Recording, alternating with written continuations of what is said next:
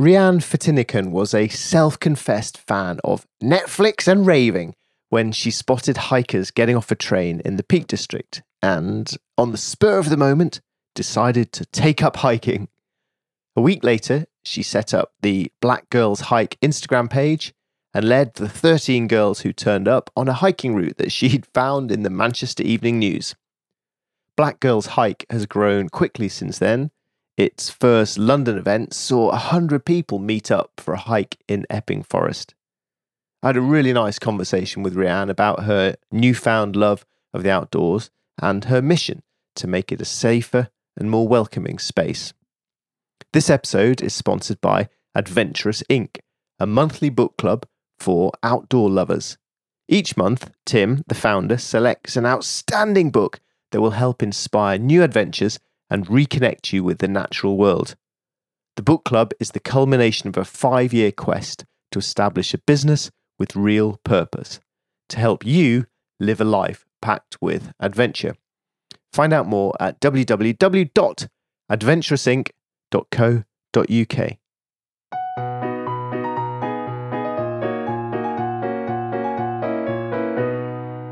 How was last night's wild camp?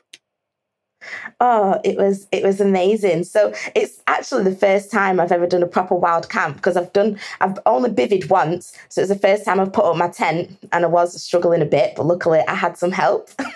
and so I have like these friends that I met on Instagram, and one of them was telling me that there's a meteor shower, and um, so we decided that we'd go on a what she called a five to nine adventure and um, go and do a wild camp and watch it, and it was beautiful. I only saw one kind of meteor. It was like a bit like a shooting star, so it had like a really big tail on it. But there was like loads of um, lightning, but no thunder as well. It was a really nice, beautiful night.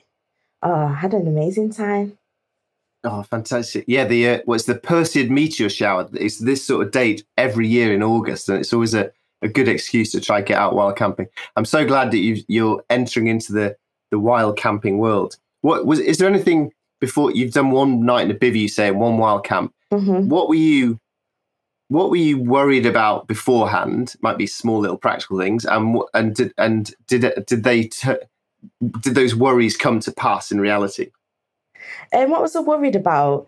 Um, well, I thought that the weather was going to, because it was so hot yesterday, I didn't take enough layers. So I thought that I was going to end up freezing. Um, and when I actually got in my tent, there was a spider. Um, but I, I, I, did have to do a bit of evicting. Um, but other than that, I wasn't really worried about about much because um, I felt like we was in a safe place as well. Um, so yeah, I wasn't really worried. Oh, good. And what what difference did it feel like? Because you you spend quite a lot of time. You go walk up a hill in the day, you come back home again uh, in the evening. Mm-hmm. How different did it feel to walk up a hill and then sleep on it and then wake up on that hill in the next morning? Did it feel like a diff- significantly different experience?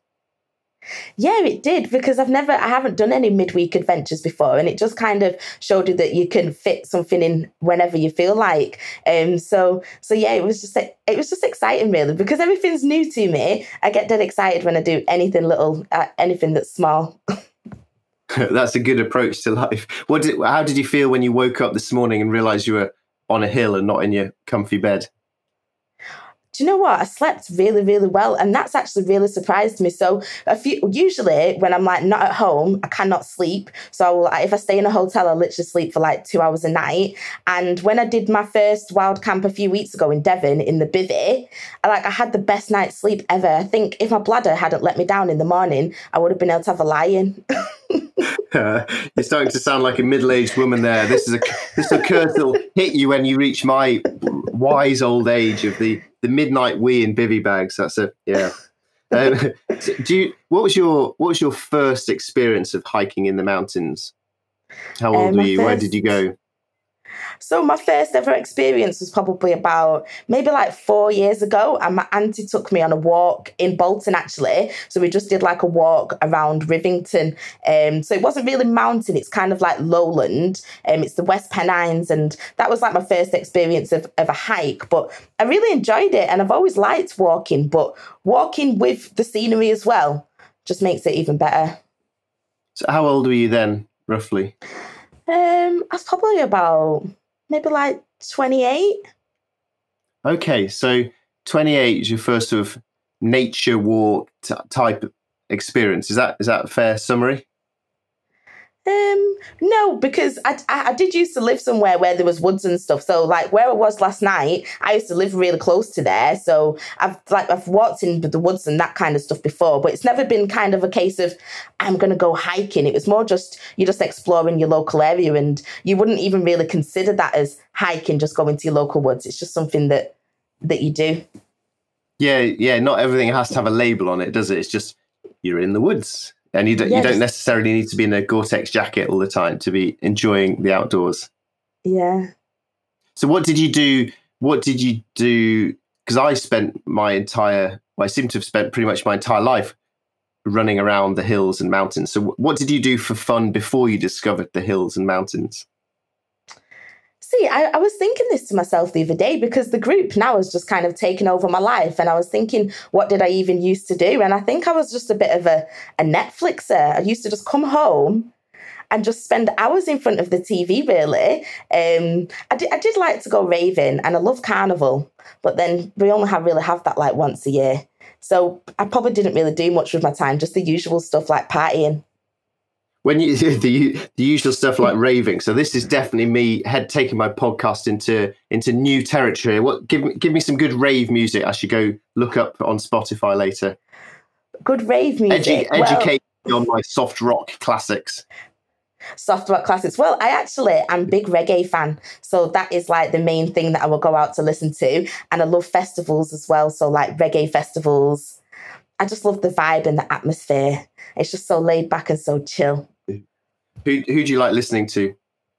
Um, so one of my favorite artists is Chronixx, and I've seen him like six times. Um, last year I saw Buju Banton, which was absolutely phenomenal because he's just that type of person where you grew up listening to him and your mum used to love him. And um, so seeing him in concert was like actually gave me goosebumps when he came out. It's so exciting. You know when you kind of like you admire someone so much that you feel like if you met them you might cry. he's like that person. Uh, and then add on to that the atmosphere of being at a festival and throwing some music yeah. and yeah that's a yeah. Uh, here's to show you how uncool I am. Last in my podcast last summer, I interviewed a, a young uh, musician woman. She was telling me about uh, how she enjoyed learning from Billie Eilish, and I I said, "Oh, I've never heard of him." So that's how that's how unexpert I am on the music world. Um, carnival. You say carnival. Do you mean um, yeah. London Carnival, or has Bolton got its yeah. own version? No, Bolton doesn't have a carnival, but I mean like Notting Hill Carnival. Like so, the oh. Caribbean carnivals, like you have like London, Leeds. Oh, um, I love Manchester. Notting Hill Carnival.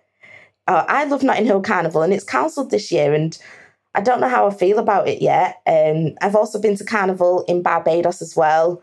Um, I saw Rihanna there. She wasn't very nice. um, but yeah, I just I just love the atmosphere of it. Wow. So yeah, um, Car- Not- Notting Hill Carnival, I think, is about the loudest music I've ever listened to standing in a street in my life. It's ridiculously loud and um, mad, and I love it. But that's oh. very, very different to the pleasures that you get from being up in the hills, isn't it? The silence and the skylarks and the birds. Mm-hmm. So, um, how yeah. did you go from sort of because you, you grew up in the north of England, so you're not that far from lovely landscapes. But yeah. when did you go from yeah. noticing hills and and then thinking, oh, that's nice, to then taking some action towards going to explore those hills?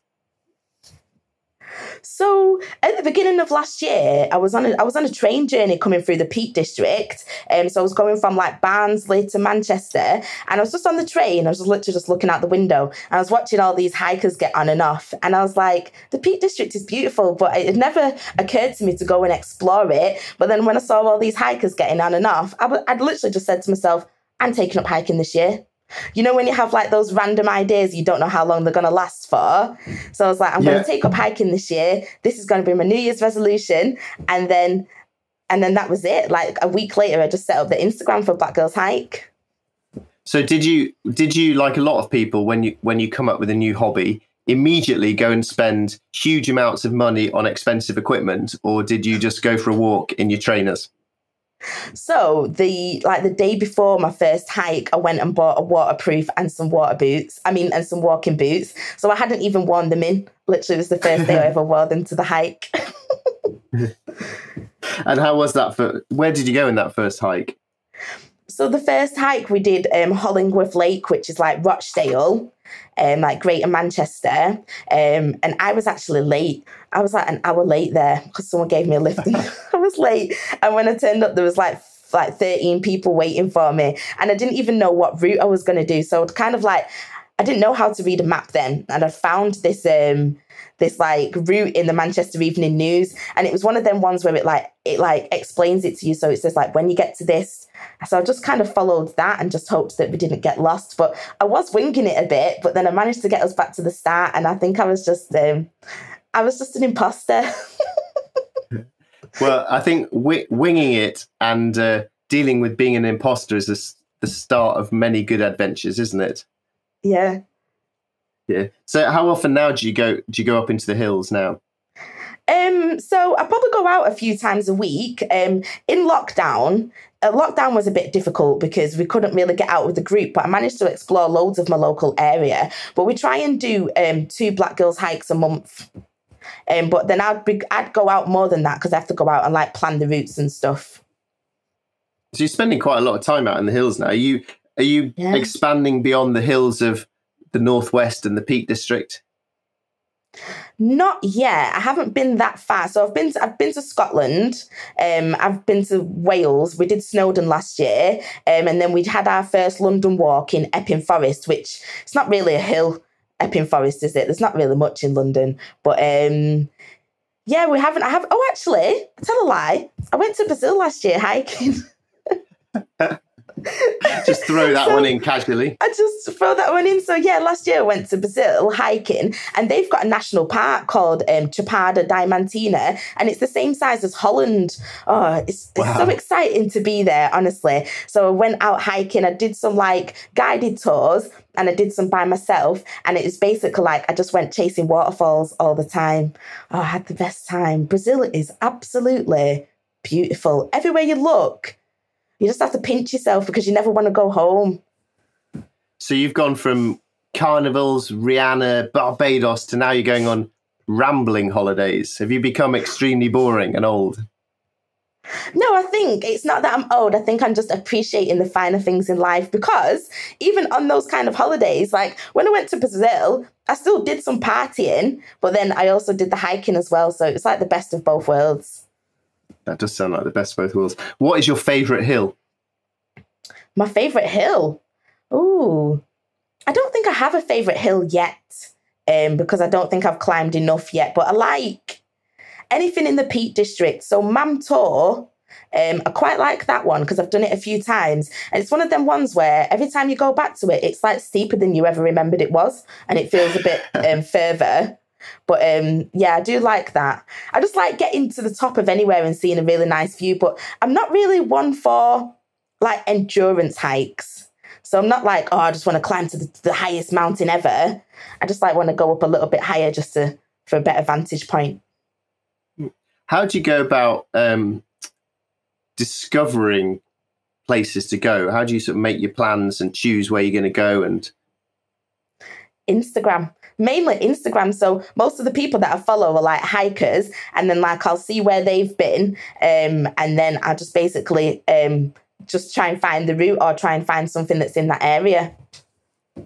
That's really interesting because there's that. I mean, that's the brilliant side of Instagram is sharing stuff with new audiences and getting new people interested in the outdoors. Mm-hmm. Uh, the counter argument to that is that Instagram means that if you geotag, if you put the places you've been, it just means more and more people go and trash that specific spot rather than finding wild places for themselves. Yeah. And I'm always kind of stuck between that dilemma mm. of wanting to make it easy to get people into the hills versus mm-hmm. wanting to encourage people to just find out stuff for themselves. Yeah, yeah. I know what you mean because I've seen a lot of um, chatter about that online recently about people saying that they don't really want to share their locations, etc. And I think it's good for the new people getting out into hiking that you can, you know, share some stuff. But what I've started doing now is I've just been on um, a lowland leader course, so I'm getting better at map reading. So now I can kind of like look at a map and see little things on a map that I might try and want to find, and then like plan a route. So there's a route near me, and there's like loads of mini waterfalls in it.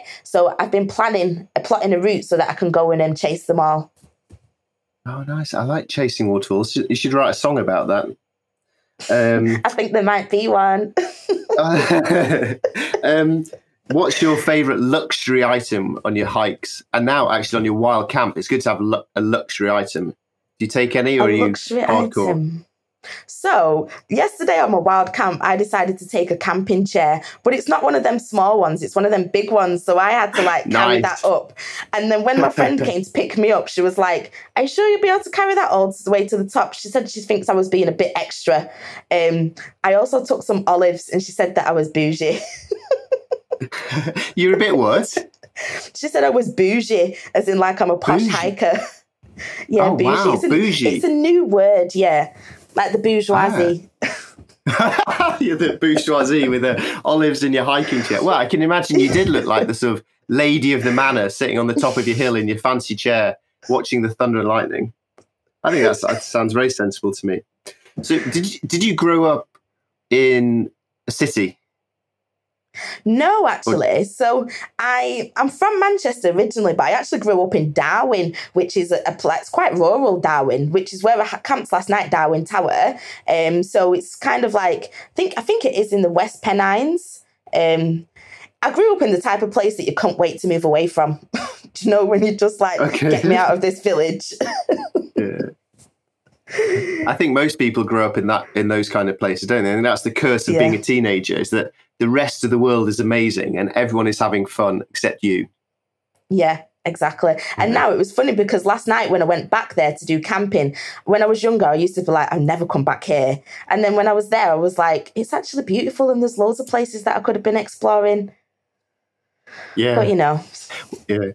Well, I spent years, literally years, traveling around the world before I came back home and finally realized that Britain is actually an amazing place to explore in itself. So think that's mm. a fairly natural evolution, isn't it? Mm-hmm. So, um, Rhiane, what advice would you give to someone who doesn't go to the hills and thinks mm-hmm. that you need to be some sort of tough guy professional to go hiking in the hills? I would say we should watch my videos on Instagram and listen to me panting when I'm like walking up a slope. um, because because you don't you, like you can literally anybody can get out in the hills. You don't have to have all the gear or all the kit at all. I would just say try and find a community because I think there's loads of like walking groups that are for like all different abilities. Um, and I think what you see online, the the main people that you generally see online that are doing the hiking do tend to be the ones that are like like like do they seem like experts, don't they, when you watch them? Um, but could I ask them that question again? Go on. What was the? Can I ask you? Can I ask you the question again? Yeah, yeah. What was Did it again? Sorry. Yeah, yeah, sure. The question. I often do that. I start answering a question and I suddenly realize I've got absolutely no idea what I'm talking about. But so, yeah. what advice would you give someone who doesn't go to the hills but thinks you need to be a tough guy professional to climb mountains? I would just say start small and start local and then build up build up your pace and like build up your distance and then find someone that you can go with um like someone that's maybe more experienced than you or find another group to go with so that you can kind of because you I think when you don't have any experience in anything, like you lack confidence, don't you? So you need someone there that's kind of like cheering you on and motivating you. And I think that's what you really need. It's just about finding a community. Okay, and yeah, that's interesting that do you ever go hiking on your own? Because for me, I've, I uh, I'm I very much associate the hills with being on my own most of the time. Mm. Sometimes I do go hiking on my own. Like during lockdown, I kind of had to go hiking on my own, but then I realized that I prefer to hike with the group because I like I, I, I, like the company. Yeah, well, it's a great thing in the mountains, More isn't it? Anything, you can, I think, you can um, enjoy them in so many different kinds of ways. Um, what does the phrase Mm. living adventurously, what does that phrase mean to you? What does living adventurously mean to you? Um, living adventurously, like doing exciting things, pushing yourself out of your comfort zone, not necessarily doing the norm, um, like the mundane things, like the nine to fives. That's not really living adventurously, is it? Maybe like just not like I like to think of it as like not living in the prison of other people's opinions where you just do what you want to do and you, and you don't feel like you're pressured by other people and you don't care as much as what they think. That's what I think living adventurously is and just having new experiences. That's a great phrase. The prism of other people's opinions. Is that is that something that is that something that often registers with you? Yeah, because I saw I, I'm one of these people where I live by quotes and they really resonate with me. And I remember seeing that once and thinking that's what people do, don't they? Because you know when people are like, "Oh, I don't want to do that because this person might say that," and I feel like you're so conscious in society of what the social norms are that you kind of just conform. And you don't necessarily have to. And I think with the whole corona thing as well, I feel like people like I feel like people are just giving up the rights before they even have to because they're so used to being like so conformist. Hmm. Yeah, geez, it's amazing, isn't it? How much we are influenced by not just but what other people think, but what we think other people think. That sort of churns around in our heads a ridiculous amount often, doesn't it? Mm, yeah. Um, so you are you you're the founder of Black Girls Hike UK. What is your the sort of thirty seconds elevator pitch of that? What's your what's the what if you if, what is the what is it? So I would say that Black Girls Hike is a safe space for Black women to explore the countryside together. We're providing opportunities for people to get out and just basically experience what nature has to offer in like an in a supportive environment. Um, and then once they've come to Black Girls Hike and then they've got the confidence, you know, to enter those spaces with us, then obviously then they feel comfortable going out by themselves. So it's just basically kind of like broadening people's horizons. Do you have any connection to other Black Girls Hike groups in other parts of the world, or is it all is there is there a unifying thing, or is it all just everyone doing their own thing? it's everybody doing their own thing. So when I set it up, I didn't know that there was one in America, but then I realized that they they they've they've got quite a big um, thing in America. They're all like trademarks and stuff. So they did ask me if I wanted to be a chapter of them, but then I decided that I would just do my own thing. Okay, so how did you go from the idea of sitting on the train watching the other hikers to then thinking, "Oh, I'd like to do that," to then going for your first hike, to then thinking, "Oh, I'd like to share this idea with other people like me." Where did the idea of making it a community thing rather than just you enjoying being in the hills? Where did that come from? I think. See, I'm one of them pe- people where every time I try something and I love it, I'm like, oh my god, you've got to try this. Like at the moment, I'm obsessed with um, almond croissants, and I'm literally telling all my friends, get one, get one, get one. So once They're too I, um, sweet. oh no, they're not. I love them, but I don't like the I actually- slimy stuff in the middle. Oh no. No, don't say that. But once I kind of like got once I got outside and started exploring, I just felt like everybody's missing out. Like, you need to come. Okay, okay, that's a that's a good answer. So, how many group hikes have you done now? oh, we've done we've done over 20 group hikes now. We expanded to the Midlands last year. Um, and then we just did our first hike in London about two weeks ago, and we had over 100 people turn up. That's yeah, that's the brilliant. Got- corona law. Oh, I think that's a, that's a, a, a, law worth breaking in that case. So how how have you gone about sort of delegating? If you Mhm. now got groups in different areas, uh, how how do you feel about delegating your baby? it's to be honest it's been it's been difficult so like it has been difficult because um it is my baby and you kind of like you just want to manage everything. Um, but the person that ma- runs the um, Midlands group, she basically, because our walks are in the Peak District, she'd driven up to some of our walks anyway. So I'd met her and she was really cool. And she also likes reggae. And I just felt like, you know, you meet people and you're like, oh, I could be friends with her. So I was like, oh, you should be, you know, chapter leader where you are. And then we can start having more Midland hikes. And then I met another girl on Instagram. And like, you know, when you just have like these little Insta friends where you're always sending each other messages. So my Insta no. friend, no, you don't have Insta friends. Well, I've got loads. No. so then, so then basically, yeah. So I just decided that we should expand because we had so many people asking us and messaging us, asking, "Are you going to do a walk in London? Are you going to be in the southwest?" So it just felt natural, really, to just kind of, yeah, just to kind of try and target the whole of the UK. You seem to be very much about sharing the love rather than just building your empire.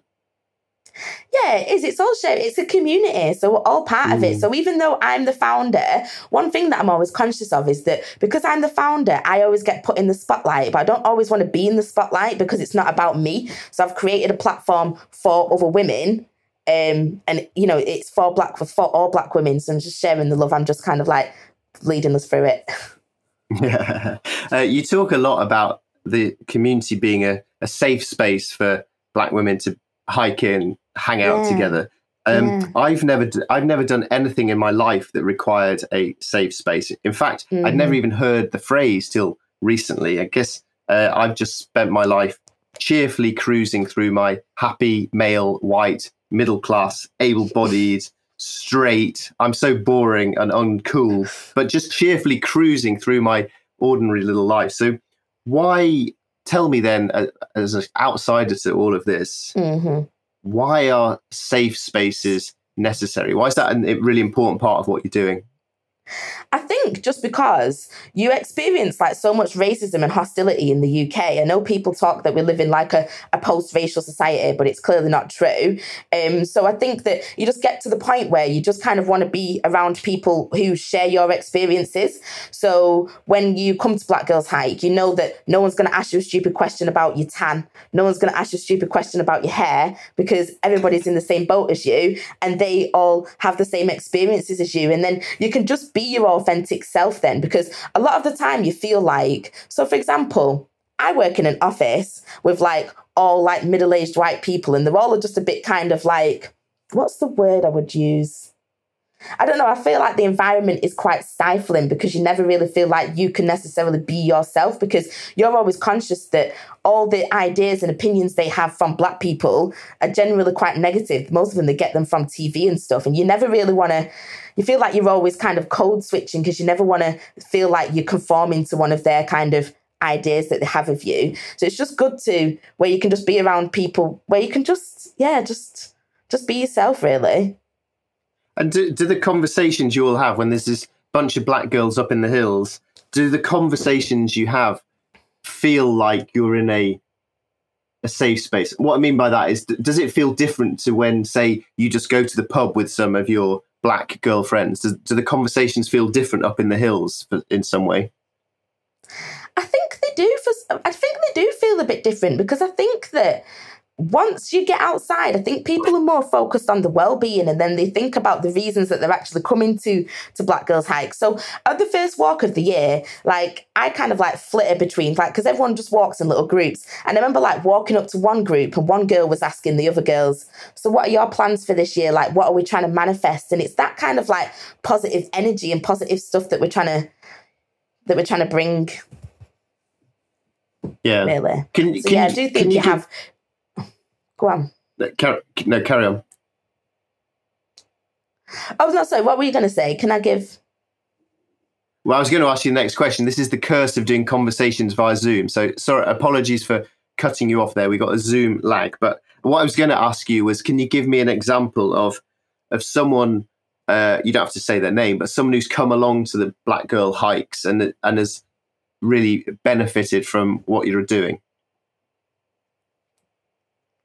Um, Yeah, I think there's a lot of people in the group that have really benefited because I think that it's it's kind of giving people a way to connect with other people as well. So there's a lot of friendships that have been formed in the group. Um, you've got a lot of people that are now quite close in the group, which is which is brilliant because Manchester's one of them quite transient places. So you get a lot of people that live in Manchester that are not from Manchester. So say for example, if you've not met people at college and uni, you might struggle, you know, to build that sense of community and like find those friends. But then a lot of people that have come to the group have kind of found that now. And I think it's also given them a bit more confidence as well.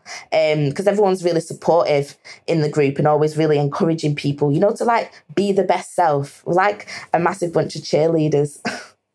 Oh yeah, I imagine you have a lot of laughs. It must be. It, uh, well, actually, I've seen from your sort of Instagram stories, it does seem to be a lot of laughter and having fun rather than head down yeah. and serious map reading and uh, yeah. talking about waterproof trousers.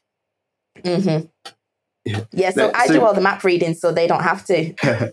okay, you're the boss. Okay, so two things that I'm really interested in at the moment uh, through this podcast series is uh, diversity in adventure, and also mm-hmm. trying to get urban populations more interested in nature um, and the outdoors. And so that mm-hmm. meant I that got me really interested in the recent uh, London hike that you did. Were, were you mm-hmm. actually, did you do that or was that someone else? That was like, so the London, so we have a London leader and she led the walk, but then I went as well. Um, and then I was oh. at the back herding them oh, all. So you didn't have to, ma- you didn't have to map read that day? No, I didn't. so Black Girls Hike uh, hit London. How many mm-hmm. people turned up? So there was over a hundred. At one point, I counted ninety, and then someone was like, "I've counted over a hundred." But it was so difficult to do a head count. It was. It was actually. It was just. It was overwhelming. The, the yeah, it was just overwhelming. So I arrived late and I walked out the tube station and there was just this massive crowd. And I kind of got like, my hands started shaking because I was like, oh my goodness, oh my goodness. Um, I didn't expect that many people to turn up at all. Yeah, that's amazing. Like some something's happening here. We're onto a good thing here. So, mm-hmm. who were all these people? Were they were they predominantly new to the outdoors and to the to the woods and hiking? Yeah, I think most of them were new to the outdoors, um, and I think a lot of them had probably never even really considered going outdoors. Um, because I think when you're like living in London, it's so urban, isn't it? That hiking in London, it just doesn't really go in the same sentence, doesn't it? Does it? So um, yeah, they were all a lot of them were very very new to the outdoors. But so they they've grown up. Yeah, yeah, exactly. So they they grown grown up in London, and then for uh, why? I I uh, used to live in London. I was always going to the woods and the forests and the green parks and spaces. So why mm. why do you think this community on yours had not been to exploring London's wild places before? Because London's a very green city, really. I don't know, to be honest. I've never actually considered why they've never um, been out exploring London's wild places. Like they may have done, but they may have not considered it hiking. They've probably been to like the local parks and that kind of stuff. But I think that during lockdown, because everybody could only do the local, what I call Boris walks, because you only could do your local Boris walk, I think more people kind of connected with the green spaces near them. And then it made them, you know, want to get out and explore more. Yeah, and and then hopefully now you're going to be sowing the seeds of lots more them doing it again and bring out their friends and yes, mm-hmm. you, are starting something. So what what yeah. response did you get when uh, like walking through uh, leafy old Epping Forest when suddenly a hundred girls rock up? What what what uh, response do you get from the hikers and people you meet along the way? So this old lady was like, "Is this a protest?" because it, it, looked like it was a Black Lives Matter march. Um, okay. Because just because there were so many people, they were literally just stretched for ages. Do you know what I mean? So it was just like a steady stream of people. At one point, we like walked past this shop, and this man was like, "What's going on here?" Like I don't think he'd ever seen that many black women like about to go hiking, and he just kind of felt like maybe it's I don't know, maybe it's some kind of a protest that's going on. I think people were just shocked to see so many of us yeah, but was it quite a sort of cheerful, curious re- reaction?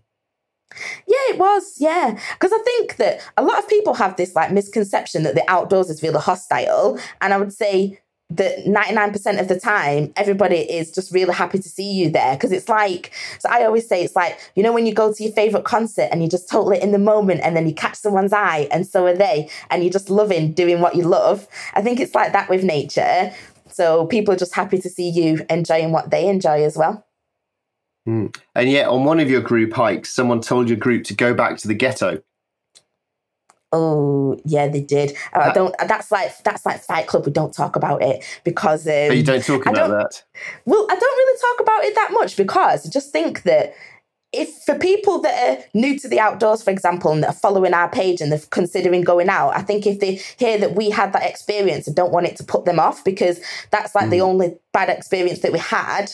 Um, and I feel like there's nobody really understands the context of the situation. So we did get told to go back to the ghetto, but this was after this woman and this other girl in my group had had like an argument about this woman's dog.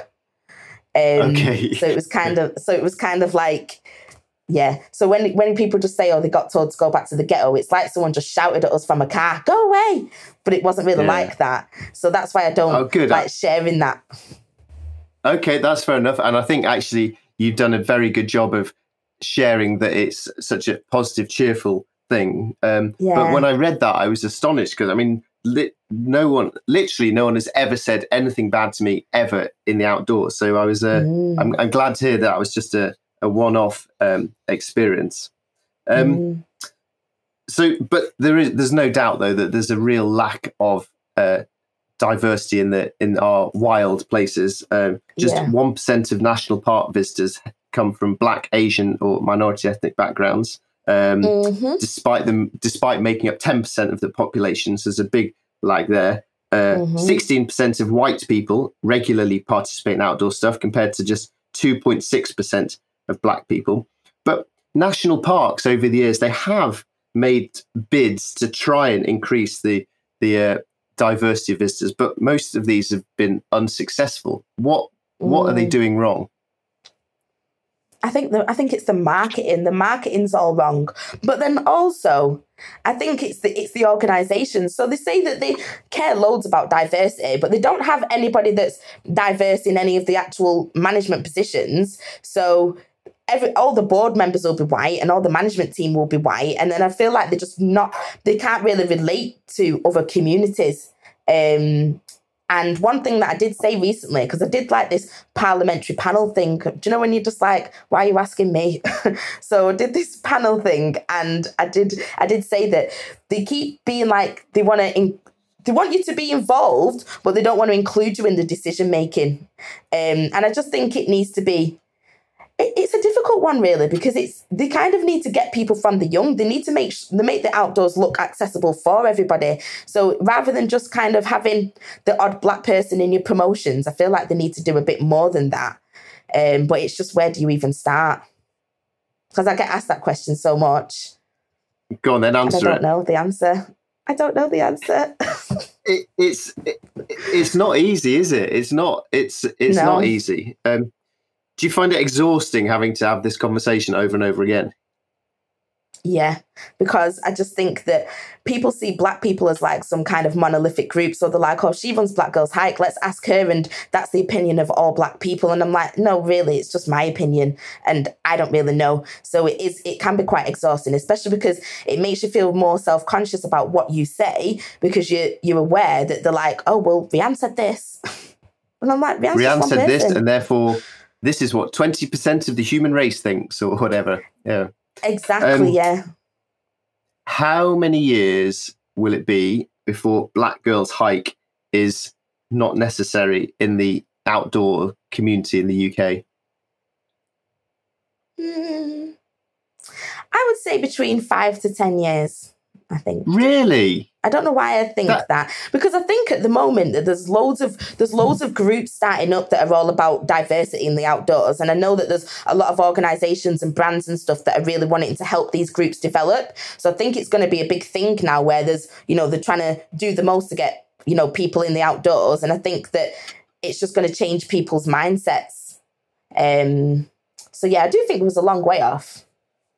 Oh, sorry. I think that's an incredibly short way off. Uh, what you were saying there. I'm, uh, I I was expecting. Yeah, I was expecting you to say that Black Girls hike would be necessary for the rest of your life and beyond, sadly. Hmm. I, I, would like to think not, but do you know what? I, it's interesting actually you say that because I actually have another walking group. So I have a blog called Tales of a Hiker and I do mixed hikes through that. And one thing that I've noticed is the girls that come to my Black Girls hike, they don't come to my Tales of a Hiker. So I think that they basically come to Black Girls Hike because they want to be in that safe space. So actually, five to 10 years, it might not be the case because people will still prefer to be you know, in an environment with people that are like them. Mm, yeah. But ideally, we get to a point where having a black girls hike group is as irrelevant as having a hike, a blue eyed hiking group or a big nosed hiking group. And it's just a, a, a uh, not relevant thing. But that, that's, uh, that's not going to happen very fast, is it? No. Yeah. I didn't realize. I didn't realize that that um, Tales of a Hiker uh, was you. I've seen you sort of mention it, but I thought you mentioned it just because you were featured on it somewhere. I didn't realize that was one of your many fingers in many pies. That's a really. I really like that feed. It's really good. Uh, what what what oh, led you, you get deciding to do that? So last year I was um I just wanted I was thinking of ways to get more content for the Black Girls Hike page and I was thinking maybe to do like like a hiker of the week story or just like like a story from somebody every week. But then I was like, why don't I just do a whole page where we just get people's stories? And it reminds me a bit of do you know Humans of New York? You ever read that? That's exactly that's exactly what it reminds me it. of. I absolutely He follows me on Twitter. Does he? I know. I love humans in New York. It's wonderful. It's amazing, is isn't it? Isn't it? All the different stories, and also as well, mm. I'm just like a really nosy person. So I love just just tell me everything, what you're doing, and then once mm. they send you the story, and then you just be talking to them in the DMs. Like I like the ones where they're like, "And I was divorced, and I needed," and I, I like those ones, the juicy ones. You just nosy. You're a nosy gossip. Yeah. You, if you're no, if you're nosy, you you should start a podcast because this is just a great excuse to find someone you think is interesting and just demand mm-hmm. an hour of their time to ask okay. them uh, difficult questions. You need to start am, the Black I'm, Girls Hike podcast. Well, I'm starting a Tales of a Hiker podcast soon. Hey, hey, brilliant! Oh, I think it's a good thing. So one thing I do on most of my podcast episodes when I don't run out of time is to ask people some questions from my uh, secret deck of card questions. So, okay, um, are you are you up for answering a few of these? Yeah. If you don't want to answer any, you can say pass, and we'll skip them. Okay. Okay. Um, right. Tell me when to stop. Stop. Ooh. Um, what did you think that being aged X was going to be like, and what is it actually like? so this is so funny because I'm always like, oh no, I'm failing in life, I'm failing in life. So I thought that by the time I was 33, I would like have a mortgage, have some children, be married, um, and you know, be doing all that like 2.4 children stuff, um, and being all responsible. And then now I'm like actually 33. I'm like spending my last £10 before I get paid. and living off boiled eggs like a student. and I just feel like I'm not as mature as other people that are my age. and do you think that's a good thing or a bad thing? I think it's a good thing because I've never been one of them people who's tried to be old before my time. And I'm just kind of like, trust the timing of your own life. Do you know what I mean? Like, don't compare your journey to everybody else's because that's how what you do when you're younger, don't you? You're like, you've graduated at 21 and you've been married by this age. And yeah, I'm just trying to like not follow all that really. okay, that's very good. Right. Tell me when to stop. Stop. What is the biggest question you would like to answer in your own life? What is the what? Biggest question? What is I'd the like biggest question you would like to answer in your own life? I wonder if soulmates exist and whether like I would actually meet one and if it's if it's true that you would meet your soulmate and and whether you'll get that pull to someone when you first initially meet them because I'm really idealistic and a proper hopeless romantic. you were waiting for the shooting stars in your bivy bag to collide. Yeah. That's a very good one. Okay, next one. Tell me when to stop. Stop. Who was the most adventurous grown up you knew when you were a child? Um, who was the most adventurous grown up? A pass. I don't know. Pass. Okay, Yeah. fair enough. Tell me when to stop. Stop. Oh, I'm going to have to skip this one because you've already done it. It was about tell me the last time uh, you climbed a hill and watched the sunset. So you've already done that. So Oh, okay. I'm going to pick. I'm going to pick one for you now, at random.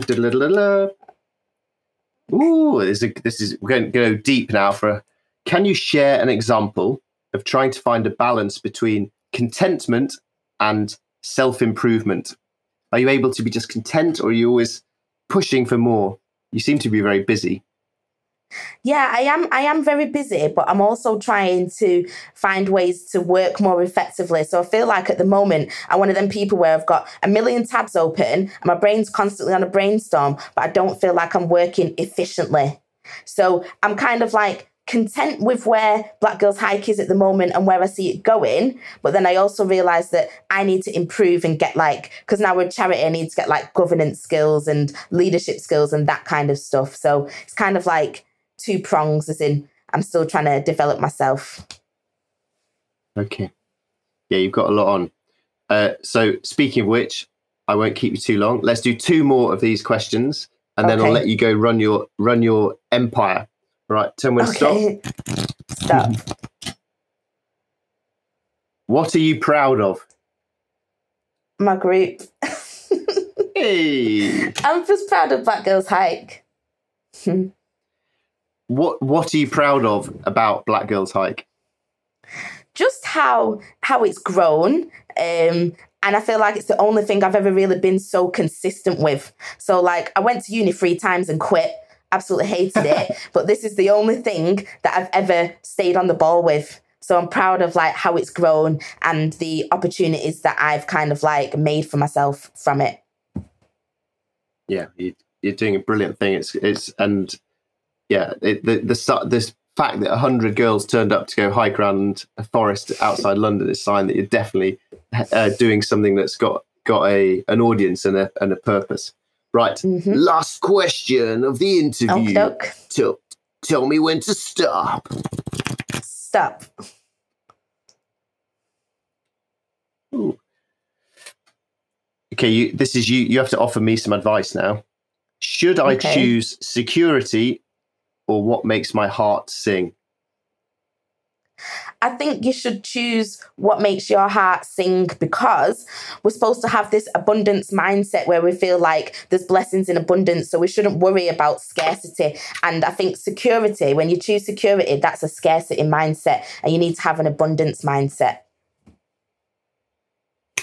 Boom. End of interview. wow, that's a that's a point to stop on. Rhiane, I've really really enjoyed chatting to you. Uh, thanks so You much for giving me your time and uh, keep up the brilliant work with uh, with what you're doing. It's fantastic. Thank you.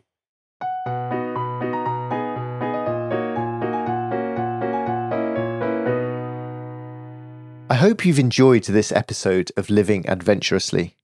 If you did, please do rate and review the series on your podcast app. It really helps. Please also take a quick screenshot right now and send it to any of your friends who might appreciate listening. There are dozens of episodes for them to dip into. And if you enjoy mulling over the questions on my deck of cards, you can now try them out yourself. I've put them all into a notebook for living adventurously, which you can buy on my website. And whilst you're there, why not sign up for one of my three email newsletters or two other podcast series? Okay, enough of the sales talk. Thank you very, very much indeed for listening to Living Adventurously. I hope you'll come again soon.